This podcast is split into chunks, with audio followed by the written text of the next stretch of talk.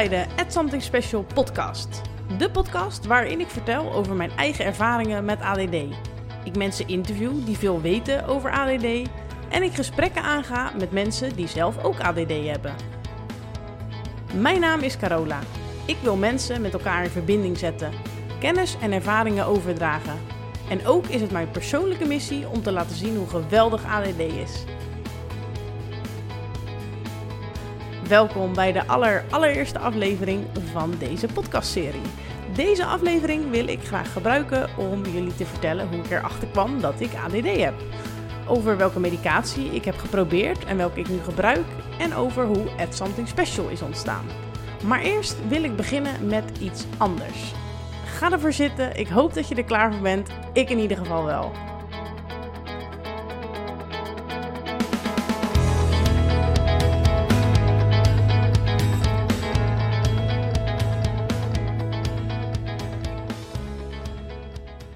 Binnen nu en vijf jaar kun je alles zijn wat je maar wilt zijn. Zolang je het maar echt wil, dan is het mogelijk. Een uitspraak van een bekende Amerikaanse podcasthost. Maar is dit wel zo? Zou ADD uh, nou mijn dromen niet in de weg staan? Snel zijn we geneigd om naar ADD te kijken als in het lijstje waarin vooral de negatieve dingen worden benoemd. Dat is in ieder geval wel wat ik vaak merk. Dat als je zegt, hé, hey, ik heb ADD, dat mensen dan uh, meteen dat lijstje erbij pakken van, oh, oh, dan heb je moeite met te focussen en dan uh, ben je vaak je spullen kwijt en uh, je bent snel afgeleid, je bent vergeetachtig, je vergeet afspraken. ja, ja, ja, klopt. um, ik denk alleen dat er veel meer in zit dan alleen dat lijstje met negatieve dingen. Um, laten we eens kijken of er ook zo'n lijstje is waarbij de positieve kanten benaderd worden. Uh, ik heb uh, eventjes op internet gekeken en ik kwam op een website uit en die benoemde het volgende. Dat speciale iets.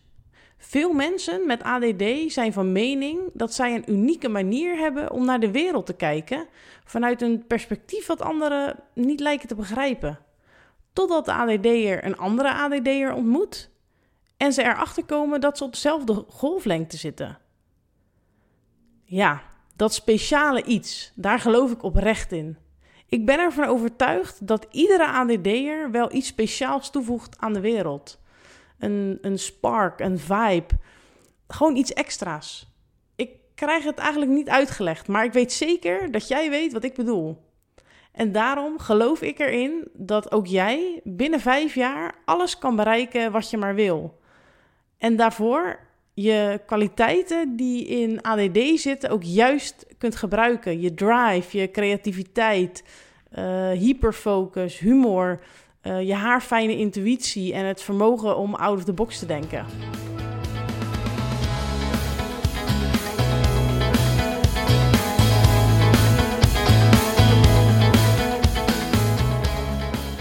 Een van de weinige boeken die ik ooit heb gelezen is uh, Wonderlijke Wazigheid van Tirza Erlich. Geen idee of ik het goed uitspreek, hoop het wel. Een handig boek wat uitleg geeft over um, ADD en vol zit met adviezen en tips. Overigens, later in deze podcastserie komt er een aflevering waarin ik een gesprek heb met Tirza, de schrijfster van dit boek. Het boek. Op de cover van dit boek staat een man in een verkeerstoren met zijn handen op zijn hoofd. Eigenlijk in zijn haar van shit, het gaat niet goed.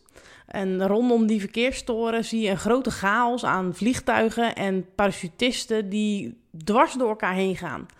Complete chaos en geen overzicht. Nou, je zou denken een logische cover voor een boek ja, wat over ADD gaat. Dat is een goede weerspiegeling uit het leven van een ADD'er. Toch zie ik dit anders. Ik zal uitleggen waarom en hiermee maak ik een bruggetje naar mijn eigen werk. Ik werk namelijk op een vergelijkbare plek als op de cover van dit boek. Ik werk op de 112 meldkamer van de politie. Het zenuwcentrum waar de hele Rotterdamse politieeenheid wordt aangestuurd. Een plek waar zo'n 1000 tot 1200 meldingen binnenkomen per 24 uur. Een plek waar uh, alle eenheden worden aangestuurd, van een, van een agent tot aan een politiehelikopter. Een baan die superveel concentratie, overzicht, maar ook focus vraagt. Maar geloof me, beter werk bestaat er voor mij niet. Juist met ADD. Mijn associatieve brein, mijn hyperfocus, mijn creativiteit, mijn oog voor details, alles komt daar bij elkaar. Laat ik voor jou een voorbeeld zijn van een zogenaamde onmogelijke baan. Ik weet zeker dat als je het echt wil, dat je het dan kunt.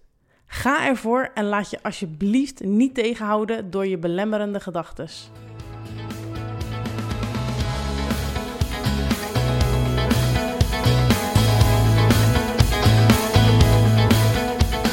Op dit punt beland je niet zomaar. Uh, laat ik jullie meenemen naar waar het allemaal begon. Waar ik zelf, misschien niet helemaal bewust, maar vooral mijn omgeving wel doorkreeg: hey, volgens mij is er wel iets aan de hand.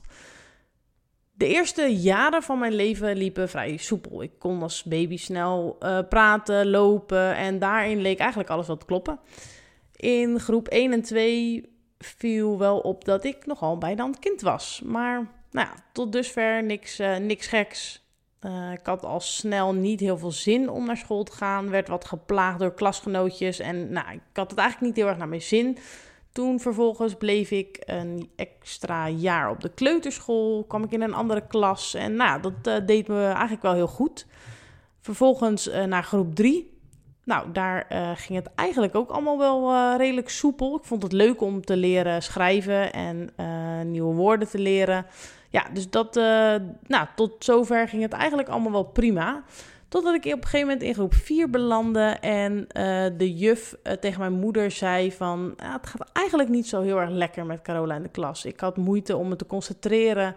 Ik trok veel aandacht in de klas. Uh, mijn motoriek was niet optimaal. Ik stootte me vaak. was eigenlijk gewoon een beetje onhandig en lomp. Dat ben ik overigens nog steeds. um, ook vroeg ik eigenlijk aan ieder begin van de les of van een, een opdrachtje uh, overmatig om verduidelijking. Dat ik bang was om een fout te maken. En nou ja, dat, dat viel gewoon best wel op. Uh, thuis was ik op dat moment aan de ene kant een lief en aanhankelijk meisje. Maar aan de andere kant ja, was het ook gewoon best wel lastig. Ik uh, had moeite met regels en afspraken. Het in slaap vallen was echt wel een, een probleem. Uh, uit een uh, rapport van die tijd. Die uh, nou, zijn best wel wat onderzoeken geweest. En dan lees ik ook terug dat ik het ook echt zelf uh, lastig vind om meerdere dingen tegelijkertijd te doen. Dat ik het heel graag goed wil doen. En dat ik er anders liever mee stop. Dus je ziet zeg maar dat in die periode bij mijzelf ook wel het bewustzijn kwam van hé, hey, ik, ik vind bepaalde dingen echt heel lastig en bepaalde dingen lukken mij niet. Dus daarin begin je dan al wel echt te zien dat rond groep 4 het ook wel bij mezelf begon te spelen. Nou, er zijn heel wat diagnoses geroepen. Uh, er werd gezegd dat ik Asperger zou hebben, NLD, uh, ADHD, faalangst. Maar goed, na heel wat onderzoekjes, bezoeken aan psychologen, observaties in de klas, uh, nou, werd uiteindelijk toch de conclusie getrokken dat ik ADD heb en dyslectisch ben. Overigens, uh, als jullie het leuk vinden, vind ik het wel een idee om misschien een keer een losse aflevering te maken over dyslexie, zodat ik daar uh, wat meer op kan inzoomen. In groep 5 begin ik met het gebruiken van methylfenidaat in de vorm van Ritalin. En dan uh, verdeeld over een aantal pilletjes over de dag. Nou, hierdoor lijkt het wel een stuk beter te gaan. Ik vind wat meer rust. Um, ik ben wat minder snel afgeleid. En het in slaap vallen, dat, nou, dat blijft wel eigenlijk gewoon een drama. Uh, hiervoor heb ik toen uh, melatonine voor gekregen. Kun je, kon je toen nog niet in de winkels kopen. Kreeg ik uh, van de dokter, maar nu inmiddels is dat gewoon in de winkels verkrijgbaar. En nou, hier, uh, hier ging ik op zich best wel goed op. Alleen uh, wat een nadeel is aan Ritalin. Ritalin werkt maar voor een aantal uur. En uh, wat er dan gebeurt, de Ritalin werkt uit en dan begint eigenlijk de onrust die je dus uh, daarvoor had voor het gebruik, begint dus opnieuw. Dus dat noem je een rebound effect. Je, um, je piekt, dus je voelt het effect van de medicatie, maar dat werkt na een aantal uur weer uit en uh, dan neem je een volgend pilletje in en dan moet je weer naar die piek toe. Dus er is niet een constante werking van het medicijn. En nou, hier had ik gewoon best wel heel veel last van. En daarom um, besloot mijn kinderarts in het ziekenhuis toen om mij uh, te laten overstappen naar een 12 uur werkend middel. Om dus dat rebound effect te verminderen. Toen ben ik overgestapt naar um, Concerta. Dat is dus inderdaad dezelfde werkzame stof, methylfenidaat, alleen dan in de vorm van een 12 werkend middel. Uh, nou, hier de dosis uh, mee opgebouwd. En nou ja, het is in ieder geval een hele uitvinding dat je niet ieder uur meer een wekkertje hoeft te zetten om een pilletje in te nemen. Gewoon s ochtends vroeg innemen en uh, nou, dan ben je gewoon klaar voor de rest van de dag. Um, Concerta was denk ik voor mij als kind zijnde een goed middel. Heb ik het echt goed op gedaan. Maar ik merkte dat in de puberteit ik wel echt heel veel bijwerkingen kreeg van de Concerta toen op dat moment kwam net de atomoxetine een beetje de markt op, beter bekend als Stratera. Dit middel is een stuk duurder um, en het is geen stimulerend middel, maar het werkt dus wel 24 uur. Nou, hier ben ik naar overgestapt en uh, momenteel gebruik ik dus nog steeds Stratera. Dus nou, dat laat wel zien dat uh, het goed voor mij werkt. Overigens, later in deze podcastserie maak ik een aflevering die helemaal gaat over Stratera.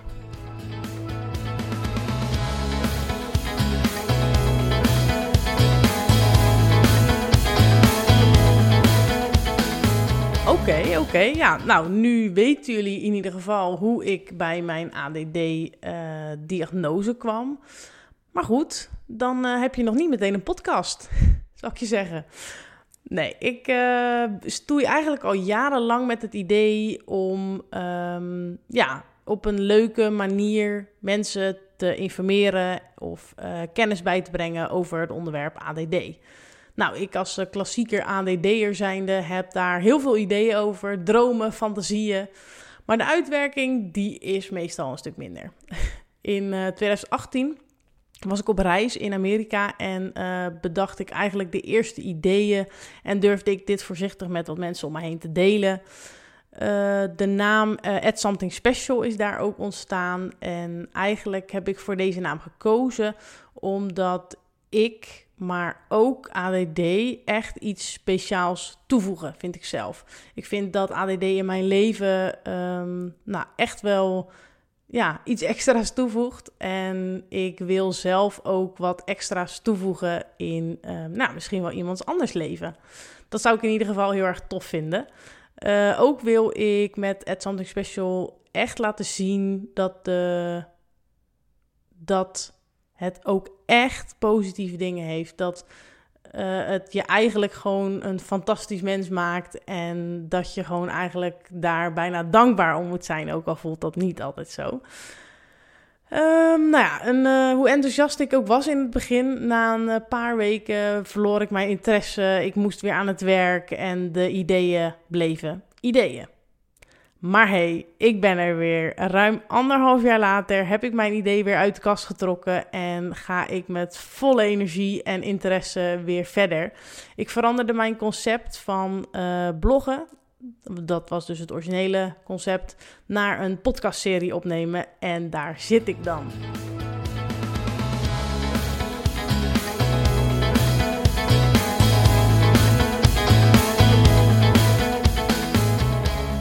Al zei, ik hoop uh, hiermee jou als luisteraar een stukje verder te helpen. Voor jezelf of misschien wel voor iemand in je omgeving die ADD heeft. In ieder geval wil ik jullie voor nu hartelijk bedanken voor het luisteren. Laat me vooral weten als jullie uh, nog tips hebben of ideeën hebben voor onderwerpen of thema's die je interessant zou vinden. En ik ben natuurlijk ook benieuwd wat jullie van deze aflevering vonden. Voor nu wens ik jullie een fijne dag en graag tot de volgende keer. Doei!